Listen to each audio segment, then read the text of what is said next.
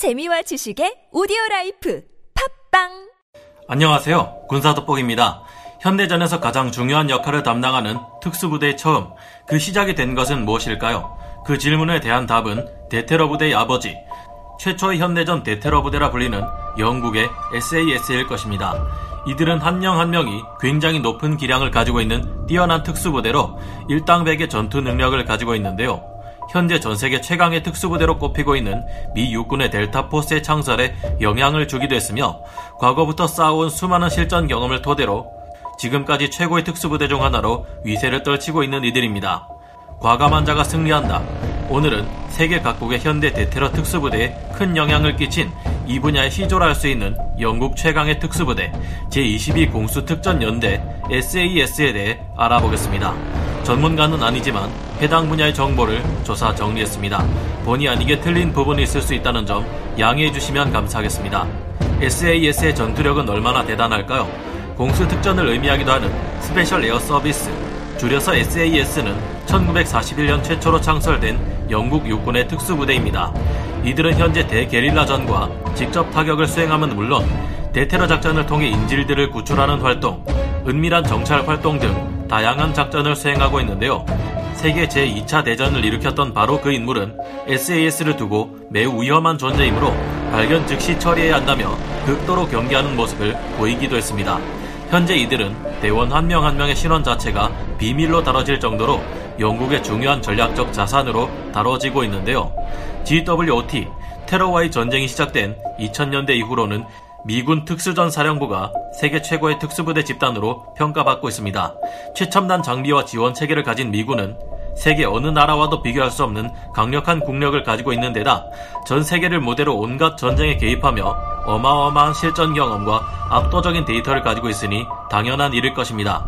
하지만 1900년대까지만 해도 명불허전 세계 최고의 특수부대로 여겨진 것은 SAS로 평가받을 만큼 이들의 실력이나 활약은 대단했는데요. 2013년 케냐 나이로비 쇼핑몰에서 있었던 인질극 사건에서는 전직 SAS 장교 출신으로 나이로비 민간 보안회사에 근무 중이던 도미닉 트롤런 퇴역 육군 소령이 큰 활약을 펼쳤습니다. 그는 동료들도 없이 혼자서 회사 동료의 부인과 자녀를 구해내더니 12번 동안 쇼핑몰을 왔다 갔다 하며 100여 명의 인질들을 구출해냈습니다. 그 공적을 인정받아 영국 정부로부터 2등 훈장인 조지 크로스 훈장을 받았다고 하네요. 2017년에는 모술 인근에서 작전을 수행하던 SAS 대원들이 강어귀의 적들 50여 명에게 기습을 당했습니다. 당시 SAS 대원들은 실탄을 거의 다 소모한 상태였기 때문에 죽기 살기로 백병전을 감행할 수밖에 없었다고 하는데요. 매우 불리한 상황 속에서도 이들은 적군 35명을 돌아올 수 없는 곳으로 보내버렸다고 합니다. 2019년 1월 케냐 나이로비의 두 집 D2 호텔 복합 단지에서도 다섯 명의 위험한 사람들이 들이닥쳤다고 하는데요. 하지만 이곳에는 하필 케냐 특수부대 교관으로 활동 중이던 SAS 제22연대 D중대 소속 대원이 있었습니다.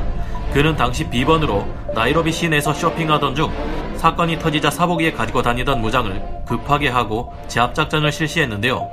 그는 혼자서 다수의 적들을 쓰러뜨려 버렸고 이후 최고 무공 훈장 다음 가는 훈장인 조지 크로스 훈장 후보로 정해졌습니다. SAS는 어떻게 탄생하게 된 것일까요? SAS가 생겨난 배경을 살펴보자면 제2차 세계대전으로 거슬러 올라가는데요. 이때 중동 지역에서는 윈스턴 처칠 영국 총리가 요구해 만들어진 기습 특공 부대인 코만도 부대가 작전 중이었습니다. 하지만 이들의 연이은 전투로 인해 괴멸 직전에 이르게 되었고 1941년 7월 중동 지역에 남아있는 5개 코만도 부대 전 병력을 한개 코만도 부대로 축소 개편하게 되었습니다. 그 과정에서 제8코만도 소속인 데이비드 스털링 대위는 새로운 특수부대 창설을 제안했는데요. 데이비드 스털링은 중동 지역에도 유럽 지역처럼 낙하산으로 침투하는 코만도 부대가 필요하다는 의견을 제시했고 이로 인해 새로 창설된 중동 지역 코만도의 6개 소대 중 제1, 2소대가 낙하산 침투 부대로 편성됩니다. 이들의 대외 명칭은 바로 공수특전, 즉 SAS L 파견대였는데요. 지금의 영국 특수부대인 SAS의 이름은 이때 영국에 주둔하던 낙하산 침투 코만도 부대였던 제11 SAS의 명칭을 따와 탄생한 것입니다. 하지만 그 시작이 순탄치만은 않았는데요. 1941년 11월 16일 크루세이더 작전을 지원하기 위해 실시된 데이비드 스털링의 첫 SAS 작전은 참담한 실패로 돌아가고 말았습니다. 끝없는 넓은 사막에서의 공수작전이 얼마나 힘든지 몸소 깨달은 스털링은 이후 자동차를 이용한 새로운 침투 작전을 구상하게 됩니다. 영국 제8군 직할 장거리 차량 정찰 부대인 장거리 사막단 LRDG의 전문가들이 자동차로 SAS를 목표 지점까지 안내해주고 적에 대한 기습 공격을 끝낸 SAS 대원들은 다시 LRDG를 따라 부대로 돌아오는 것입니다. 단순한 작전 형태로 보이지만 이 같은 형태의 SAS 작전은 여러 번이나 대성공을 거두게 되는데요. 1942년 6월 SAS는 첫 번째 자동차 기습 작전에서 세개의 비행장을 기습 공격해 다수의 항공기를 파괴했고 1942년 7월 26일에는 적군의 폭격기와 소송기 37대를 파괴할 수 있었습니다. 공적을 쌓은 이들은 이후 대대 규모의 제1공수특전 연대로 확대 개편되었는데요. 이후 스털링이 이끄는 SAS는 차량을 이용한 히트앤런 작전으로 1943년 1월까지 250여 대의 추축군 항공기를 파괴했습니다. 2차 대전 당시 영국의 적국은 공중전에서 전투기를 잃는 경우보다 영국 SAS가 행했던 작전으로 인해서 전투기가 파괴될 때도 더 많이 있을 정도였는데요. 현대 제22 공수특전 SAS 연대가 탄생한 것은 1952년의 일입니다.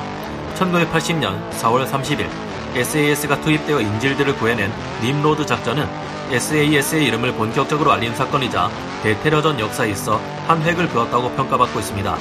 이들은 포클랜드 전쟁에서도 여러 작전에서 뛰어난 활약을 펼쳤으며 걸프전에서도 적국의 스커드 미사일 발사대를 추적하는 임무나 전략 목표를 정찰하는 임무, 연락선을 차단하는 임무 등에 투입되어 활약을 펼쳤습니다. 영하의 날씨에서 고산지대를 행군하고 적의 후방을 기습하는 임무를 수행한 적이 있었는데 이때 단 한 명의 동사자도 없었으며 비전투 손실 또한 입지 않아서 다른 나라들로 하여금 동계작전의 모범 사례로 받아들여지고 있습니다. 시에라 리온에서 행해졌던 바라스 작전에서는 평화유지군으로 파견되었다가 반정부군의 인질로 잡힌 영국군 장병들을 공수부대 및 공군과의 협동작전을 통해 성공적으로 구출해냈습니다. SAS의 전략은 공포감을 주는 독특한 전략인데요. 현대의 SAS는 다른 특수부대들과는 조금 다른 자신들만의 전략을 사용하고 있습니다. 그중 먼저 눈에 띄는 부분이 심리적인 공포감을 이용하는 부분인데요. 이들은 민무늬의 검은색 전투복과 방독면을 착용하는 것이 눈에 띄는데 독가스 같은 화학 무기에 대응하기 위한 목적도 있겠지만 검은색의 옷과 방독면 그리고 MP5 기관 단총 등에서 풍겨지는 기계적인 분위기로 인해 위압감을 주기 위한 목적도 있다고 합니다. 이들의 전술이나 전략을 보아도 인간의 심리를 이용하는 부분은 특히 눈에 띄는데요. 2014년 영국군의 SAS가 북서부 이라크에서 적들을 상대했던 모습에서도 이런 면은 나타납니다. SAS는 미리 교신 감청을 하고 무인기를 운용해 표적들을 먼저 확인했는데요. 그리고는 치누크 수송 헬기로 도로가 아닌 지형에서도 달릴 수 있는 사륜 전지형 차량인 ATV를 투입했습니다. 그리고 AWM, 바렛 M82 저격소총과 GPMG 등을 사용해 야간의 목표들을 습격하는 전략을 사용했는데요. 예측할 수 없는 SAS의 게릴라식 공격으로 공포에 빠진 적들을 뒤로 한 채 SAS 대원들은 ATV 차량을 이용해 고속으로 도망쳐 빠져나오는 전략을 사용했는데 2차 세계대전 당시 이들이 즐겨 사용했던 방식과 상당히 유사한 방식입니다. SAS의 게릴라 공격은 적들이 보고 들을 수 없는 곳에서 그들을 제압하고 예측할 수 없는 게릴라식 공격으로 공포감을 불어넣어 적의 사기를 꺾어버리는 것이 목표라고 하는데요. 이런 작전의 효과는 꽤 뛰어난 편이었다고 합니다. 2017년 5월에는 이라크 모술에서 SVD를 사용해 영국 군들을 저격하던 저격수가 있었는데요. 하지만 2.4km 거리에서 역으로 샤이텍 M200을 이용해 저격하는 SAS 대원들 앞에 적의 저격수는 쓰러질 수밖에 없었다고 합니다. 여기에서 그치지 않고 SAS는 독특하게도 심리학 전문가를 반드시 작전에 투입하고 있습니다. 이들의 이런 전략은 적지에서 아군에게 우호적인 세력을 형성하는데 크나큰 도움을 주고 중요한 정보를 얻는데도 큰 도움이 되고 있다고 하는데요. 심리학 전문가의 활약 덕분에 이라크에서는 자유의용군이 편성되어 SAS를 도와주었으며 다른 전쟁에서도 현지에서 새로운 아군을 만들어내 작전에 도움이 될 수 있게끔 했다고 합니다. SAS의 또 다른 특징은 할 때는 하고 쉴 때는 제대로 풀어주는 자유로운 문화이기도 합니다. SAS의 또 하나의 개성은 평시에도 훈련 강도와 스트레스가 너무 심하기에 군기를 풀어줄 때는 아예 확 풀어준다는 것인데요. 1962년 그린벨의 교환 장교로 1년간 SAS에서 훈련받았던 미군 장교 찰스 베크위스는 한 SAS 대원이 내무실은 난장판으로 만들어 놓고 휴대용 가스 난로를 이용해 차를 끓이는 것을 보게 되었습니다. 찰스 베크위스는 그에게 주변 정리정돈 좀 해야 되지 않겠느냐고 했지만 돌아오는 대답은 어쩌라고 였다고 합니다. 찰스 베크위스는 이곳에서의 경험을 토대로 훗날 1977년 델타 포스를 창설한 인물이기도 하죠. 독특하게도 SAS는 대원이 되는 순간 계급을 반납하고 모두가 같은 SAS 대원으로 취급받게 됩니다. 하지만 부사관의 경우 복무 중 자신의 원래 계급은 그대로이고 진급하는 것도 가능하지만 SAS 연대 내부에서는 적용되지 않는 것이라고 합니다. SAS는 쉴 때는 정말 저래도 되나 싶을 정도로 확 풀어지지만 실전으로 돌입하는 순간 전혀 다른 사람이 되어 누구보다 강력한 인간 흉기로 급변하게 된다고 하는데요. SAS는 미국의 데브그루와 러시아의 스페츠나츠, 그리고 호주군 SASR과 같은 다른 나라의 특수부대들과는 달리 필요 이상의 지나친 제압을 하지 않는 것으로 알려져 있습니다. 이들이 사회적 무리를 일으키지 않을 수 있는 이유를 확실히 알 수 없지만 어쩌면 그 배경을 쉴 때는 제대로 풀어주고 할 때는 정말 제대로 하는 그들만의 문화 때문일 수도 있지 않을까 하는 생각도 해보게 되는데요. 우리나라의 특수부대들도 계속해서 고강도의 훈련만을 반복하고 항상 긴장감을 풀어주지 않고 있는데 대원들의 사기 진작을 위해 SAS의 비교적 자유로운 군 문화를 배워올 필요도 있지 않을까 생각해 보게 됩니다. 오늘 군사 돋보기 여기서 마치고요. 다음 시간에 다시 돌아오겠습니다. 감사합니다.